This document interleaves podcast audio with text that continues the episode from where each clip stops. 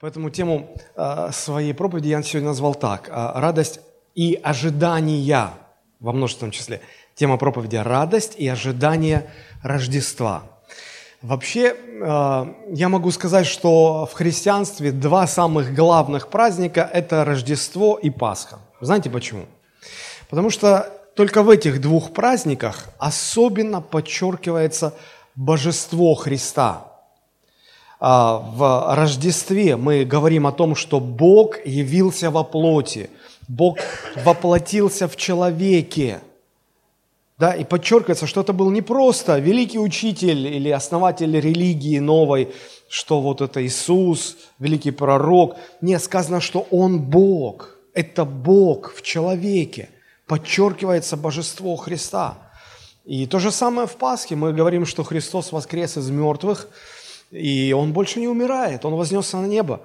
А, вы скажете, ну, воскресение из мертвых не так уникально, потому что мы читаем в Ветхом Завете, а, были чудеса, когда а, Бог воскрес, воскрешал людей из мертвых. И в служении Христа мы, мы это видим, он, он некоторых людей воскрешал из мертвых, например, Лазаря.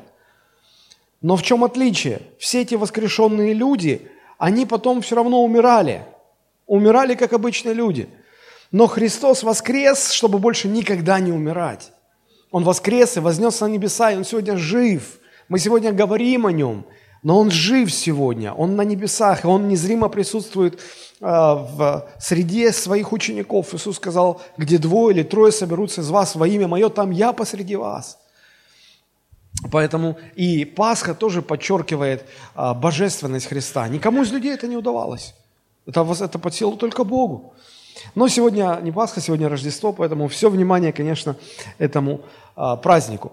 Вообще, если факт рождения Христа принять за некую точку отсчета, что, собственно говоря, уже и сделано. Потому что мы когда говорим, что сейчас наступил 2018 год от Рождества Христова, значит, Рождество Христово и есть эта точка отсчета, которая делит всю историю человечества на то, что было до Рождества, и то, что потом после Рождества – так вот, если принять э, факт рождения Спасителя за некую точку отсчета, то э, мы можем посмотреть, как воспринималось или как ожидалось Рождество до того, как Христос родился, и э, как воспринимается и как ожидается Рождество после.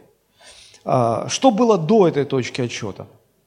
Ну, издревле а, вообще с самого начала, со времен Адама и Евы, пророки предсказывали, что придет в мир Спаситель. А, если вы помните, третья глава книги «Бытие», 15 стих, там сам Господь, обращаясь к Еве, утверждает и обещает приход Спасителя в этот мир. Посмотрите, как об этом сказано – Бытие 3.15. А, третья глава говорит о том, что первые люди согрешили. И когда ну, это все вскрылось, да, Бог, обращаясь к людям, говорит, вы даже не, не понимаете, не осознаете всю глубину последствий, которые пришли с грехопадением. Но я вам обещаю, я пошлю вам того, кто все исправит, того, кто принесет вам спасение, кто спасет вас от грехов ваших. И вот посмотрите, как это обещание звучит в 15 стихе. Бытие 3.15. «И вражду положу между тобою и между женою».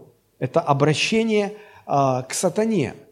Э, Бог э, говорит к дьяволу, «Вражду положу между тобою и между женою, между Евой, и между семенем твоим а, и семенем ее. Когда используется слово «семя», то э, речь идет о потомках. Потомки, то есть последователи, последователи потомки. И говорится о, о семени сатаны и о семени жены. А, оно будет поражать тебя в голову, а ты будешь жалить ему в пету. В оригинале там сказано, что он, э, ну, семя жены а, раздавит тебе голову, сокрушит тебя – что ну, в понимании восточных людей того времени означало э, свержение власти. Он свергнет твою власть, он одержит над тобой победу. А, может, вы читаете и думаете, а вообще, а где здесь обещанный Спаситель? Что-то не видно. Друзья, я попытаюсь объяснить.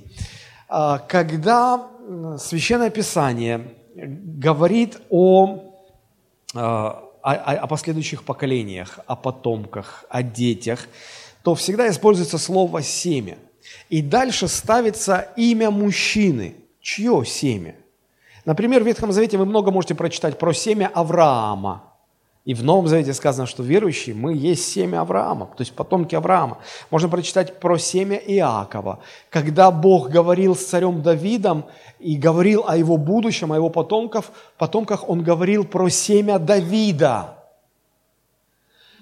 И везде в Библии, когда речь идет о последующих поколениях, говорится о них как о семени, и рядом всегда ставится мужское имя, имя мужчины. И только одно исключение в Библии есть, это Бытие 3.15, когда рядом со словом «семя» стоит не мужское имя, а женское. Семя жены. Семя жены. Почему? Это указание на то, что Спаситель придет, родившись от девственниц – и в его зародыше будет только женское семя, не будет мужского, потому что он будет рожден от Бога и Божьим Сыном наречется, как сказал а, пророк, возвестивший Марии о рождении Спасителя. И э, исследователи Библии утверждают, это есть первое обещание, первое обетование Божие о том, что придет в мир Спаситель. И дальше мы видим, читая Библию, как Моисей, величайший из пророков, Моисей говорил о том, что э, придут дни, когда Бог восставит вам пророка, как меня, и вам нужно будет его слушаться. И потом пророчествовал о, Христе царь Давид, пророчествовал Исаия, Иеремия, Даниил, Изикииль э, и прочие, прочие, прочие, прочие пророки – множество пророчеств с э, колоссальной точностью содержатся в Священном Писании. А, сказаны эти пророчества людьми, которые жили задолго до Христа. Было предсказано, в каком городе он родится. Знаете, иногда люди говорят, ну, этот, э, почему вы считаете, что Христос Бог? Он мог просто знать хорошо Ветхий Завет и потом подстроить всю свою жизнь по пророчествам. Я говорю, очень хорошо. Но объясните мне, как он мог подстроить свое рождение? Вы вообще можете свое рождение как-то устроить, запланировать? В какой семье, в какой стране, в какое время? Абсолютно нет. Нас никто не спрашивает. Когда мы приходим в мир, нас никто не спрашивает. Но о Христе было сказано, когда Он родится, с точностью до года – Пророк Даниил об этом говорил. Было предсказано, в каком городе он родится. Было предсказано, что он родится от девственницы. Было предвозвещено, что а, сразу же после рождения его а, родители должны будут эмигрировать в Египет. Было предсказано, что его а, предадут, причем свои предадут, и предадут за 30 серебряников. Сумма конкретно была названа. А, царь Давид предсказывал, что а, пробьют его руки и ноги. И это было предсказано задолго до того, как римляне изобрели смертную казнь через распятие. И когда Давид говорил, что руки и ноги пронзили, вообще никто не понимал, что это такое. Но это как если говорить про компьютеры, ну, я не знаю, а, до нашей эры. Вот какой-нибудь мыслитель бы подробно бы описывал смартфоны, компьютеры, интернет. Вообще тогда бы никто ничего не понял, абсолютно. Так же с этим. Было предсказано, что ни одна кость Спасителя не будет сокрушена, не будет перебита, не будет сломлена. А, было предсказано, что казнят его со злодеями, но похоронен он будет в гробнице богатого человека. У меня вопрос, а как это можно было все подстроить? Причем пророчествовали об этом люди, которые жили в разных местах, в разные времена. Они были разных социальных слоев. Они, большинство из них никогда не пересекались в жизни, не знали друг друга. Но с невероятной точностью предвозвестили такие детали о Спасителе. Бог позаботился не только о том, чтобы э, спасти человечество от э, греха, но Он также позаботился о том, чтобы у нас были все основания уверовать и принять верой это спасение. Так вот, до, до исполнения всех этих пророчеств люди ожидали приход в мир Спасителя. Их ожидание Рождества тема проповеди – радость и ожидание Рождества. Так вот, их ожидания Рождества были связаны с тем, что Бог окажется верным, Бог исполнит свои обещания и пошлет в мир Спасителя. До люди ожидали, что Спаситель к ним придет. Что же можно сказать об ожиданиях Рождества после того, как Христос уже пришел? Об этом мы находим упоминание в первом послании к Тимофею, 3 глава, 16 стих. Давайте вместе откроем Тимофею, 1 Тимофею 3, 16. Апостол Павел там пишет, и мы 24 а, декабря говорили из этого места Писания. А, апостол Павел утверждает, беспрекословно, великое благочестие тайна, Бог явился во плоти. Что это? Это Рождество. Бог явился во плоти, оправдал себя в духе, показал себя ангелом, проповедан в народах, принят верою в мире, вознесся во славе. Посмотрите, эта тайна включает в себя шесть элементов. Первое, Бог явился во плоти. Второе, оправдал себя в духе. Третье, показал себя ангелом. Четвертое, проповедан в народах. Пятое, принят верой в мире. Шестое, вознесся во славе. Из этих шести элементов четыре, четыре утверждают о том, что Бог что-то сделал. И только два элемента о том, что люди что-то делают. Посмотрите, проповедан в народах. Кем проповедан? Людьми. Принят верою в мире. Кем принят? Людьми. Все остальное сделал Бог. Так вот, ожидание э, Рождества до того, как Христос стал человеком, заключалась в том, что люди ждали, что Бог будет верен своим обещаниям и пошлет в мир Спасителя. Ожидание Рождества после того, как Бог явился во плоти, заключалось в том, что теперь уже Бог все сделал, и Бог ждет, что люди примут верой это спасение, которое, этот подарок, который Бог дает во Христе. Еще раз повторю, ожидание до Люди ждали, что Бог пошлет Спасителя. Ожидание после. Бог теперь ожидает, что этот дар будет принят верою в мире. Видите эту разницу? Или нет? Это очень важно. Смотрите, а, здесь вот эти два элемента, они приведены уже в прошедшем времени. Уже проповедан в народах, уже принят верою в мире – как будто совершенный факт. Но мы знаем, что с тех пор, как были написаны эти слова, прошло уже много-много лет. И до сих пор Христос проповедуется в народах. И до сих пор люди принимают Христа верой, принимают это спасение верой. И здесь уже сказано, как будто это уже совершилось. И знаете, у меня здесь только один вопрос возникает. Когда сказано, что он принят верой в мире, то вопрос только один возникает. Входишь ли ты в число тех, кто принял Христа верой?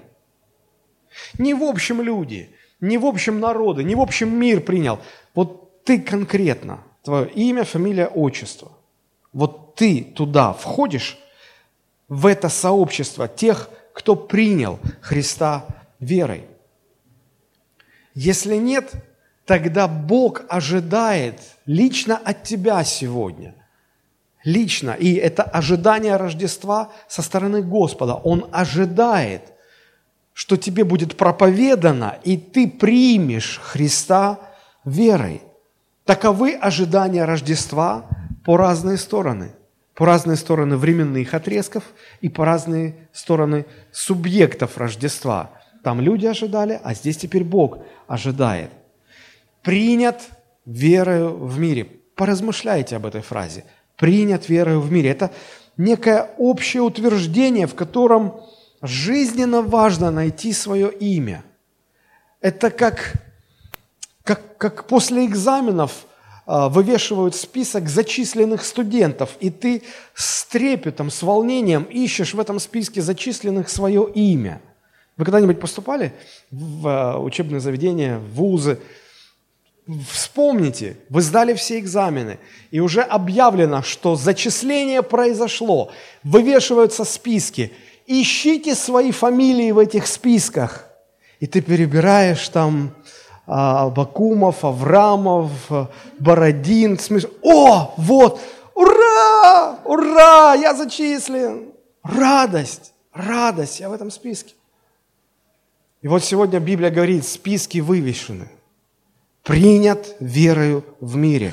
У меня вопрос, там есть ваша фамилия? Если она там есть, если вы ее там обнаруживаете, великая радость Рождества наполнит ваше сердце, вашу жизнь. А, в связи с этим мне вспоминается а, то, как евангелист Лука описывает Рождество. Помните, я говорил, что мы в проповеди коснемся.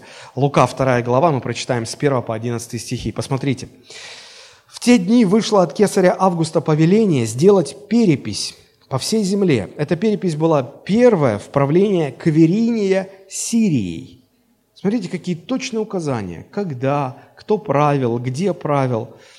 Переписи. Историки говорят, да, действительно была такая перепись.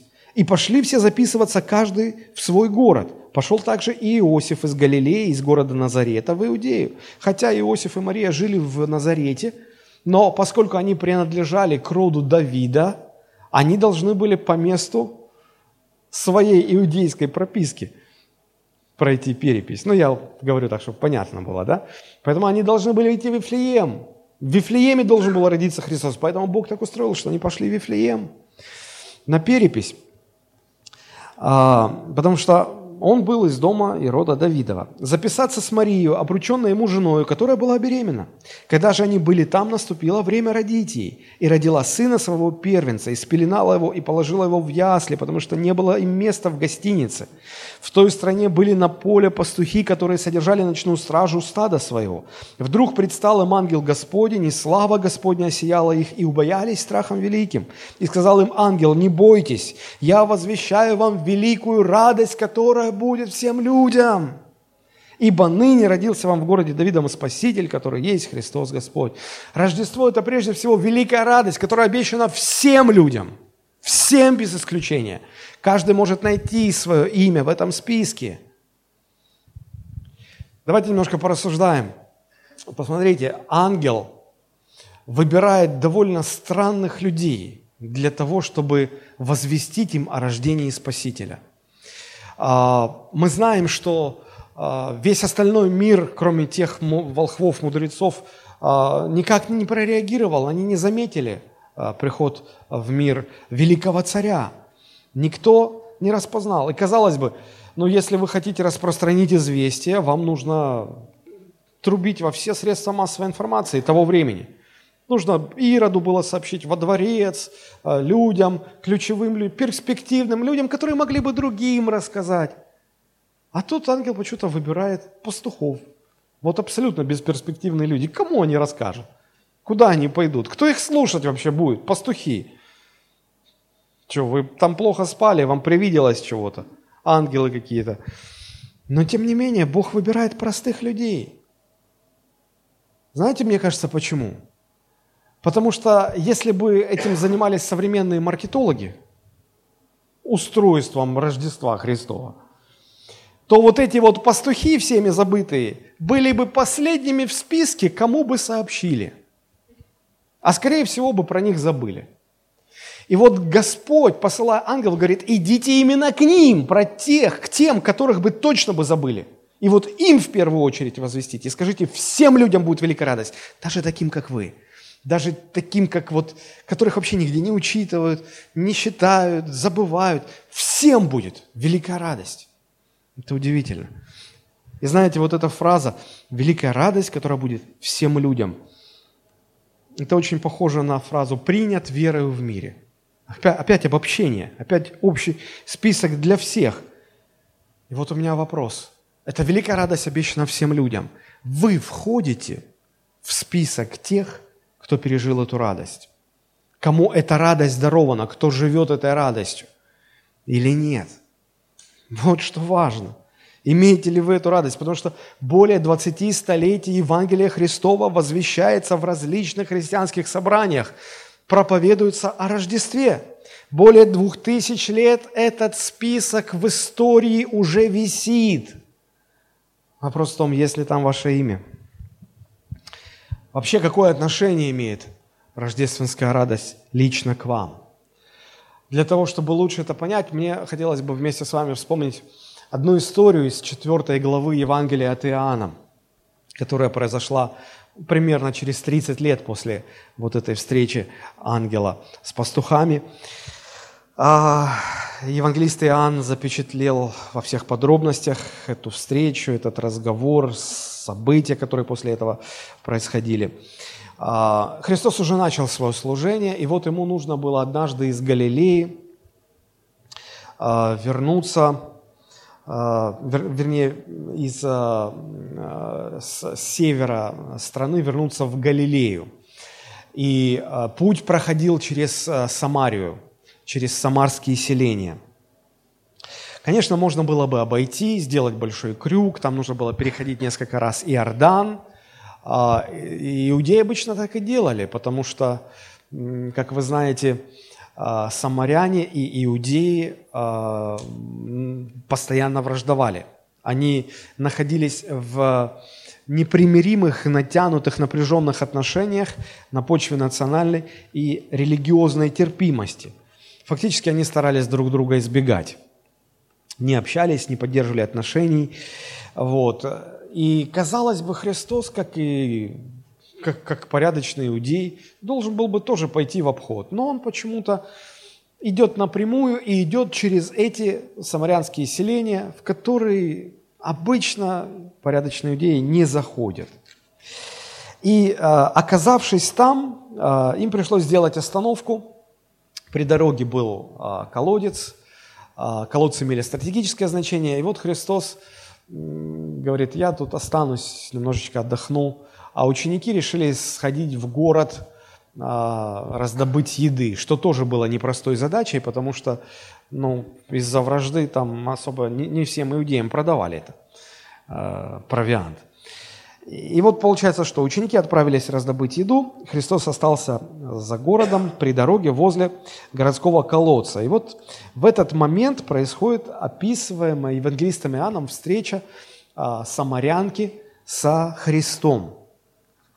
А, это было время, когда, ну, знаете, в те времена были особые часы, когда люди приходили к колодцу, чтобы почерпнуть воды. А, историки и исследователи Библии утверждают, что вот эта встреча произошла как раз в промежутках между этими общепринятыми часами, когда люди приходили за водой. Пришла вот эта женщина, видимо, для того, чтобы не встречаться с другими. Почему? Да потому что судьба этой женщины была, ну, мягко так скажем, непростой. За ее плечами, она была молодой женщиной, но за плечами у нее уже было несколько неудавшихся браков – и сейчас она была в отношениях, которые ничего хорошего не предвещали. Если бы в те времена были социальные сети, и у нее был свой профиль в Фейсбуке, то наверняка бы в статусе у нее было, было написано «все сложно», как пишут. Вот все сложно. И вот эта женщина, сторонясь всех, а, ну потому что вообще по иудейской традиции максимально допускалось не более трех браков, вот не более трех. У нее было пять разводов – и еще одна шестая попытка, регистрировать которую вообще уже никто не хотел. Вот на нее смотрели как на отброс какой-то общества. Ну, то есть, как наш президент сказал, женщины с низкой социальной ответственностью. Что-то такое было там. Вот. И она, значит, подходит к колодцу, думая, что ну никого же нет, я же знаю, что в это время никого нет. И тут, ба, мужчина. И не просто мужчина, иудей. Какой кошмар. И ладно бы иудеи, иудеи. И сидел бы и, и не трогал. И она же и не ожидала, что... Ну, они как-то различали по виду. Самаряне, иудеи. Вот. И она думала, свят, свят, свят. Только бы... Да он и не тронет, что? Мы же вообще, мы враждуем. Она подошла и начала там черпать воду. И тут этот иудей обращается к ней с вопросом. И начинается, завязывается разговор. И посмотрите, я хотел бы прочитать с 9 по 26 стихи. И Евангелие от Иоанна, 4 глава, с 9 по 26 стихи. Посмотрите, как интересно. А, Женщина самарянская говорит ему, как ты, будучи иудей, просишь пить у меня самарянки? И чтобы было понятно, автор Евангелия э, делает такую сноску, ибо иудеи с самарянами не сообщаются. То есть Христос первый начал разговор и э, как начал? Просто говорил, попросил, дай мне пить. Набери мне попить воды. Пить хочется, очень хочется. Ну, жарко. Израиль. Вот, и, и женщина, прежде чем она сообразила, что ну просят попить, дай попить, она удивляется, как ты, иудей, просишь пить у меня самарянки? А Иисус продолжает разговор. Иисус говорит ей в ответ, если бы ты знала дар Божий, и кто говорит тебе, дай мне пить, то ты сама бы просила у него, и он дал бы тебе воду живую. Это заинтриговало. Женщина говорит ему, господин, тебе и почерпнуть нечем, а колодец глубокий. Откуда же у тебя вода живая? Неужели ты больше отца нашего Иакова, который дал нам этот колодец, и сам из него пил, и дети его, и скот его? Иисус сказал ей в ответ, всякий пьющий воду эту возжаждет опять. А кто будет пить воду, которую я дам ему, тот не будет жаждать вовек. Но вода, которую я дам ему, сделается в нем источником воды, текущей в жизнь вечную. Женщина говорит ему, господин, дай мне этой воды, чтобы мне не иметь жажды и не приходить сюда черпать. По всему видно было, что ей это не доставляло удовольствия, и приходилось скрываться, чтобы идти сходить за водой. Она говорит, конечно, я хочу такой, такой воды. Иисус продолжает разговор и говорит – пойди позови мужа твоего и приходи сюда. Женщина сказала в ответ, у меня нет мужа. Иисус говорит ей, правду ты сказала, что у тебя нет мужа. Ибо у тебя было пять мужей, и тот, которого ныне имеешь, он не муж тебе. Это справедливо, ты сказала. Женщина, у нее, наверное, глаза округлились, говорит ему, Господи, вижу, ты пророк. А отцы наши поклонялись на этой горе, а вы говорите, что место, где должен поклоняться, находится в Иерусалиме. Иисус говорит ей, поверь мне, что наступает время, когда и не на этой горе, и не в Иерусалиме будете поклоняться Отцу. Вы не знаете, чему кланяетесь, а мы знаем, чему кланяемся, ибо спасение от иудеев. Ибо настанет время, и настало уже, когда истинные поклонники будут поклоняться Отцу в духе и истине. Ибо таких поклонников Отец ищет себе – Бог есть Дух, и поклоняющиеся Ему должны поклоняться в Духе и истине. Женщина говорит ему, знаю, что придет Мессия, то есть Христос. Вот когда Он придет, то возвестит нам все. И тут шок для женщины. Иисус говорит ей, это я. Ты говоришь о Мессии, это я. Вот тот, кто говорит сейчас с тобой, это я, Мессия. Удивительно. Удивительно. Здесь мы находим яркий пример того, как женщина, от которой отвернулось все общество, к ней приходит Христос. И, и таким образом с ней разговаривает, что в конце этой истории мы видим, что она уверовала в Него, она приняла Его в свое сердце. Ее жизнь после этого изменилась, ее жизнь наполнилась радостью, она стала друг...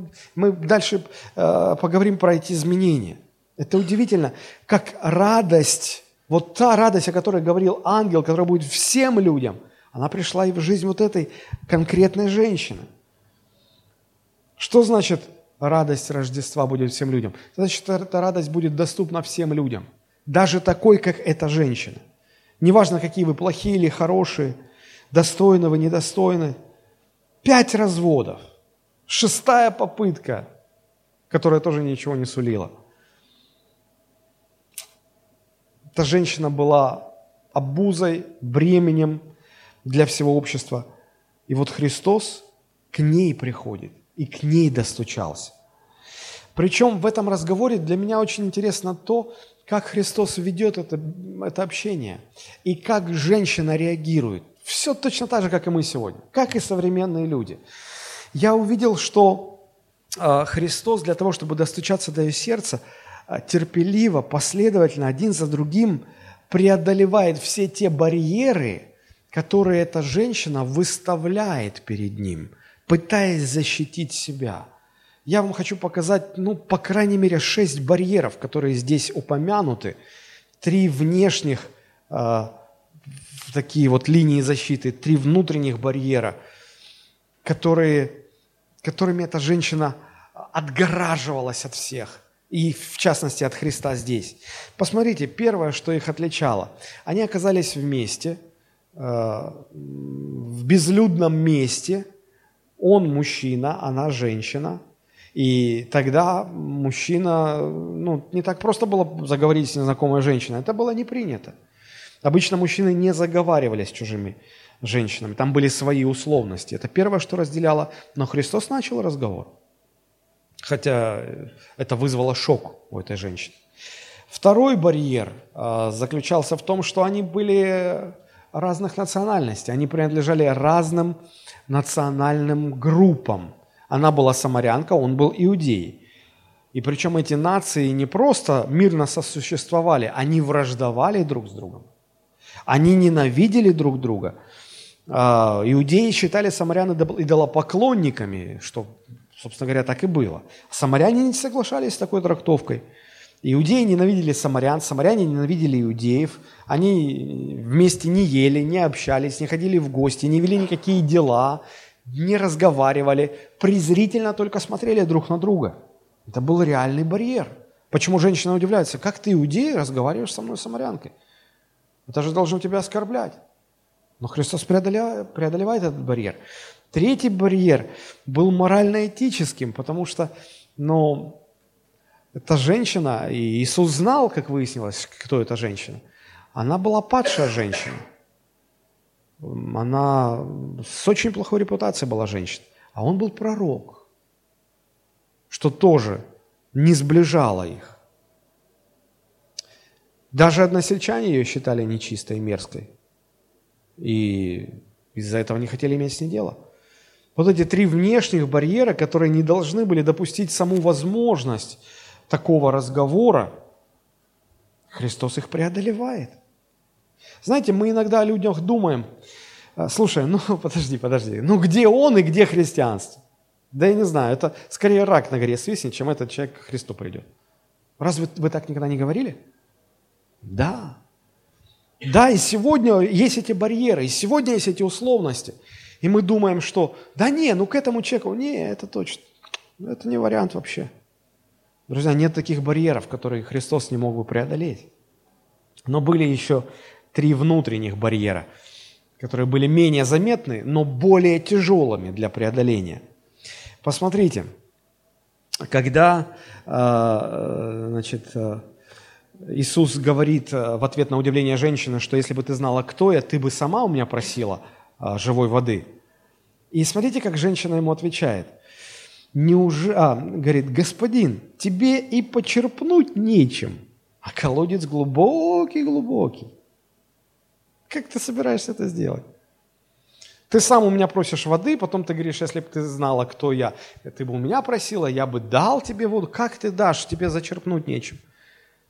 Я-то пришла сюда специально за водой, у меня есть чем зачерпывать, у меня есть сосуды, в которые я наберу воду и потом понесу домой. У меня все инструменты в наличии. У меня-то есть, а у тебя ничего нет. Я это называю бытовой самозначимостью. Когда мы, мы же всячески стараемся подчеркнуть свою значимость на фоне других людей. Когда встречаются бизнесмены, и, и они так как бы невзначай так светят часами. И, и, иногда люди говорят, ой, у тебя... Что, тебе не стыдно вообще в таких часах ходить? Что это? Бытовая самозначимость. И вот здесь женщина говорит, да брось ты, что, что ты мне дать-то можешь? Успокойся, у тебя даже почерпнуть нечем. А у меня есть все, а ты не можешь это дать. И ей кажется, что она значимее, важнее. Да я могу, а ты не можешь. Люди всегда стремятся так подчеркивать одеждой своей, какими-то финтифлюшками. Вот у меня самый дорогой смартфон, а ты нищеброд какой-то с, с кнопочным телефоном ходишь. Бытовая самозначимость. Вы думаете, это вас возвышает? Это вас делает другим? Абсолютно нет. И вот эта женщина выставляет такую преграду. Что ты можешь для меня сделать? Как, как в мире говорят, да ради Бога, я тебя умоляю. Но Иисус проходит через это. И женщина видит, что один за другим барьеры преодолеваются, и она выставляет следующую линию обороны. Посмотрите дальше, что сказано. «Неужели ты больше отца нашего Иакова, который и дал нам этот колодец?» Смотрите, национальная такая претензия – в конце концов, ты что, не понимаешь? Мы самаряне, мы потомки Иакова. Ты вообще стоишь у колодца, который выкопал наш праотец. Ну, это, это, это мы. Это ты просто не понимаешь, с кем ты имеешь дело. Иногда люди э, говорят, разные есть такие моменты. И, люди гордятся своей национальностью и при этом считают своим чувств, делом долго опустить другие национальности. Иногда э, отцы строго-настрого запрещают своим детям и говорят, вот, вот этой национальности, чтобы ты никого не привела. Вот я тебе запрещаю. Типа мы выше, эти ниже и так далее, и так далее. Сплошь и рядом вот эта идея, что я более значимый по национальному признаку. Эти все барьеры. Ничего в этом ценного нет. Ничего значимого в этом нет. И она говорит э, Иисусу, ты что, не понимаешь? И когда и этот барьер не срабатывает, она затрагивает следующий момент. Она начинает апеллировать к религиозной значимости. Посмотрите, что она говорит. «А, Господи, вижу, что ты пророк, а вот отцы наши поклонялись. А вот у меня такой вопрос тогда. А раз ты пророк, у меня такой вопрос, религиозный вопрос. Отцы наши поклонялись на этой горе, а вы говорите, что место, где должно поклоняться, находится не на этой горе, а на другой, в Иерусалиме. А вот кто прав? И она пытается сказать, ну, правда же, мы же, мы же правы, мы же правильно понимаем этот религиозный вопрос? Иисус говорит, нет. И вообще не важно, на этой горе, не на этой, в Самарии, в Иерусалиме, наступает другое время, где люди будут поклоняться Богу так, как ведет их Дух истины, независимо от мест. И опять этот барьер разрушен. Казалось бы, столько линий защиты выстроено, столько попыток защититься, и Иисус их все преодолевает. Я понимаю для себя здесь очень важную вещь. Друзья, если мы не можем иногда достучаться до людей, Христос может дойти до самого сердца любого человека, какие бы барьеры он не выставлял. Вот что значит, что сказал ангел, радость будет всем людям, всем, даже таким, как эта женщина. Люди всегда сопротивляются Христу. Всегда. Если вы имели опыт э, свидетельствовать об Иисусе Христе другим людям, наверняка вы встречались с тем, как люди э, выставляют одну линию обороны за другой, одну за другой. Ты им говоришь, что ну вот же ж Библия говорит, свидетельствует о Христе, столько пророчеств, и человек выставляет линию обороны. А с чего я должен верить в Библии? Верить Библии? Это же ее сколько раз переписывали, там, наверное, куча всяких ошибок. И потом, ну-ка, ну-ка, дай-ка свою Библию, ну-ка, ну-ка, где она, где она отпечатана? USA. Опаньки. Эти враждебные американцы нам точно что-нибудь подложили, какую-нибудь свинью в Библию. И мне верить в эту Библию? Не, дудки, дудки. Мне еще доказать надо, что этой Библии можно верить вашей. Так, а почему на вашей Библии нет православного крестика? Вот нет, значит, патриарх не благословил. Барьер? Барьер. И мы вместо того, чтобы преодолевать этот барьер, мы начинаем, ах так, ах ты вот, значит, как. Я к тебе с добром, я же, дурак, твоего же спасения хочу, а ты вот так вот. Да и пошел ты в ад со своими этими глупостями. И, и, и коронная фраза. Вот когда окажемся в вечности, я на небесах, а ты там в аду, вот я тебе с небес пальчиком вот так вот, ну, доигрался, а я же тебя предупреждал, а я предупреждал. Христос совершенно не такой, друзья. Люди всегда сопротивляются Христу, выставляя барьер за барьером. Я как пастор постоянно с этим сталкиваюсь. Всегда. Всегда. Люди говорят, подождите, ну что вы так христианство? А чем вам не угодил ислам? Пророк Мухаммед, такой хороший пророк. А эти кришнаиты, ну милые же люди, Божьи коровки не обидят. Друзья, а буддисты, их глубокая нирвана, чем вам лучше вашей радости во Христе? Что это вы тут возомнили о себе, а? Не понял. Что, что, вы считаете, что ваша религия самая лучшая? Барьер за барьером, барьер за барьером. Ты ему говоришь, ну почитай Евангелие от Иоанна, а он тебе дает какую-то книгу, говорит, а вот какая-то Брахмапутра Трахвидахва, вот там Бог Кришну, Вишну и торту на вишне, тоже что-то там, вот почитай, а ты почитай мой Коран. Ну, Господи, зачем я вообще с ним начал? Ну, вас грешники, погибайте вы в своих грехах. Христос не такой. Он любит, Он хочет спасать. И он, у Него хватает терпения преодолевать барьер за барьером.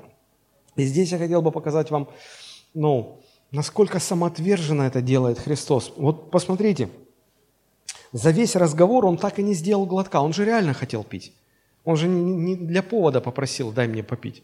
Это было жарко, у них кончилась еда, кончились запасы воды, ученики пошли там что-то раздобыть.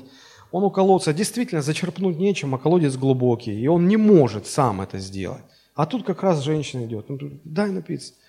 И вот они разговаривают, разговаривают, разговаривают. А та уже забыла, что у нее попить попросили. Все, у нее уже другие.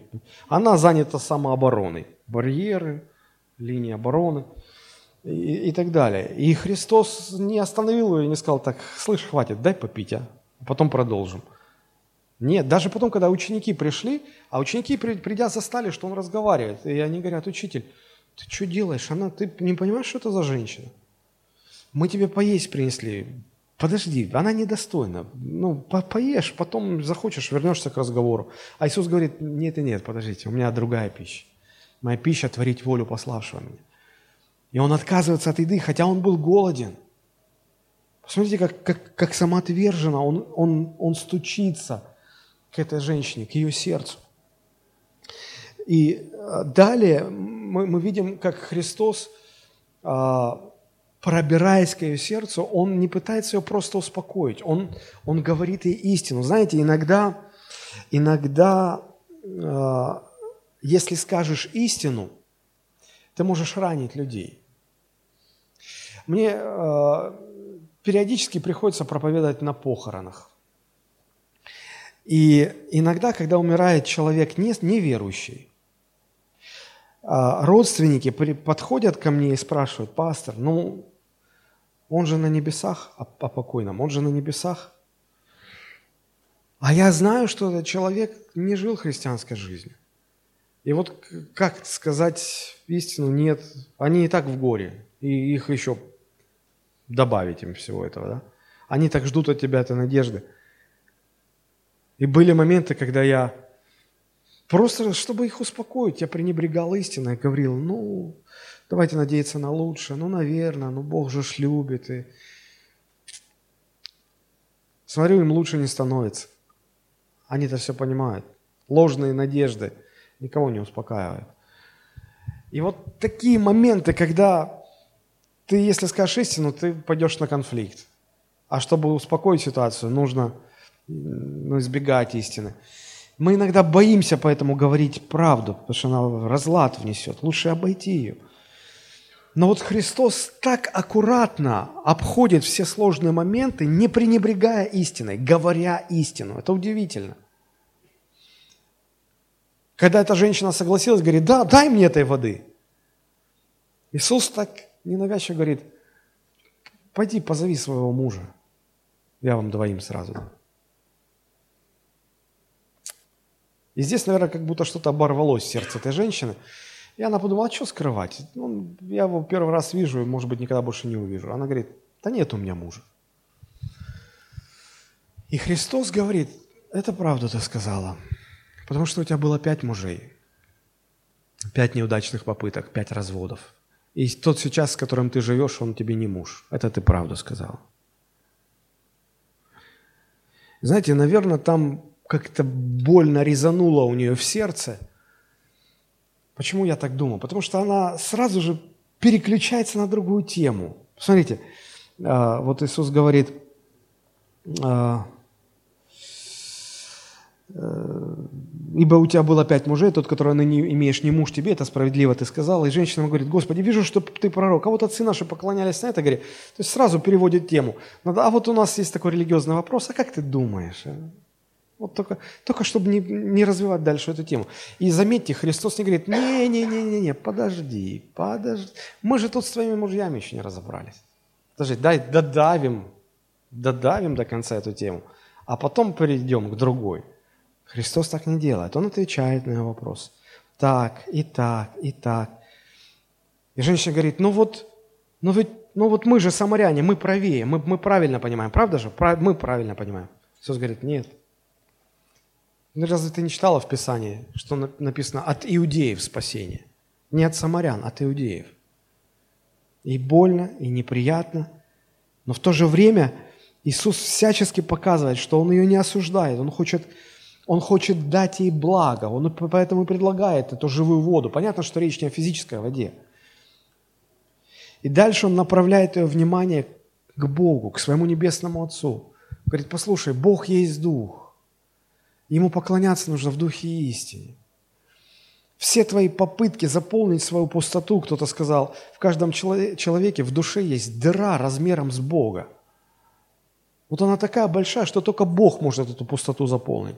А мы кидаем туда какие-то материальные блага, удовольствия, развлечения, жажду власти, чувство э, самозначимости в различных формах проявления. Все кидаем, а это как в бездну туда проваливается и не заполняет этой пустоты. Потому что только Бог может ее заполнить. И он говорит, послушай, ты же так намаялась в жизни, тебе Бог нужен. Не религия тебе поможет, не мужчины тебе помогут, не значимость твоя, какой бы она ни была, не поможет, ни бытовая, ни религиозная, ни национальная, никакая. Тебе к Богу надо. Он тебе поможет, Он, Он удовлетворит твою жажду. И здесь женщина вспоминает, так мы же все ждем Мессию. И вот когда Мессия придет, Он точно нас наставит на истину. Посмотрите, как Иисус удивительно подвел к самой сути, преодолев все барьеры, все препятствия, к самой сути. Она заговорила о Мессии, и он говорит, так это же я и есть. Тот, кого ты ждешь, это я и есть. И вот это произвело революционную перемену в ее жизни. Удивительно. Конец этой истории Иоанн, евангелист Иоанн рассказывает – Говорит, не только эта женщина уверовала, но она побежала в свое селение, она позвала всех своих там этих, кого знала, кого не знала, говорит, я нашла Мессию. Посмотрите, это та же 4 глава с 39 по 42 стих. «И многие самаряне из города того уверовали в него по слову женщины, свидетельствовавшей, что он сказал ей все, что она сделала.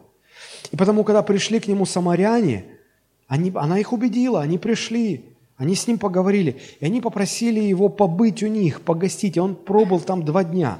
И еще большее число уверовали по его слову. А женщине той говорили, уже не по твоим речам веруем, ибо сами слышали и узнали, что он истина, спаситель мира Христос. Смотрите, сколько целей Христос достигает вот через эту историю. Ну, во-первых, он, он, он добирается до, до, до сердца, до самого сердца этой женщины. Она уверовала.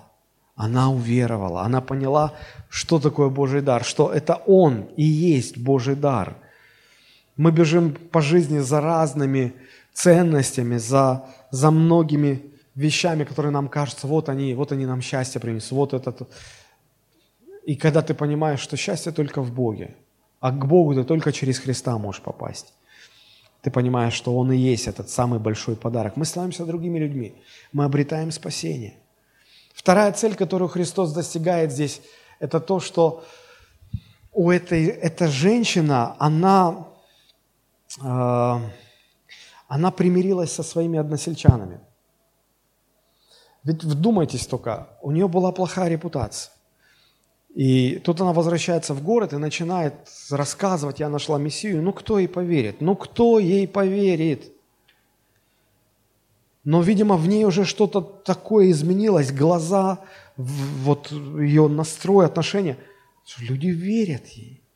И в конце концов ее перестали считать падшей женщиной. Она, она помирилась со своими э, односельчанами, ее приняли обратно. Она стала своей. Христос исчезает проблема вражды между этой женщиной и ее окружением. И третье, чего добивается Христос, а, ее односельчане, которым она рассказывала, которых она пригласила, они уверовали в Него. В них что-то сильно изменилось. Знаете что? Полностью исчезла проблема вражды. Я не знаю другого такого случая в истории, когда за два дня, всего лишь за два дня, решался национально-религиозный конфликт между двумя народами, между иудеями и самарянами. Потому что эти самаряне приходят к иудею и приглашают его в гости. И он два дня гостит, это значит, он кушает с ними, он спит в их доме, он с ними общается. Это немыслимо было. Вражда между этими двумя народами не позволяла даже подумать о таком. А здесь эта вражда полностью уходит. Удивительно. Все это подсказывает мне, что мало что изменилось с тех пор. Люди не изменились с тех пор. Люди такие же. Мы такие же. У нас тоже есть свои барьеры. У вас есть свои барьеры, которые вы выставляете, когда вам говорят о Христе. Когда Христос стучится в вашу жизнь, вы выставляете свои линии обороны, линии защиты. А вот это, а вот это, а вот это. У вас тоже есть своя боль, как у этой женщины. Боль, неважно на какой почве. Какая бы ни была эта боль, эту боль вы чувствуете своей душой. Душа болит. Душа болит. Проблемы разные, но душа болит у всех одинаково. Это мы, люди такие, со своими болями, проблемами, нуждами, барьерами – мы боимся показать это все людям. Поэтому у нас есть маски, которые мы надеваем, которые мы научились носить. И эта маска, она показывает всем остальным, дает сигнал, у меня все в порядке. Все хорошо, все в порядке. И вот Рождество возвещает нам о великой радости, которую Бог хочет дать каждому человеку, которая точно предназначена вам, кем бы вы ни были – эта радость может прийти к вам сегодня. Или же вы можете пройти мимо этой радости. Я даже не прошу вас сделать шаг навстречу Христу. Не прошу.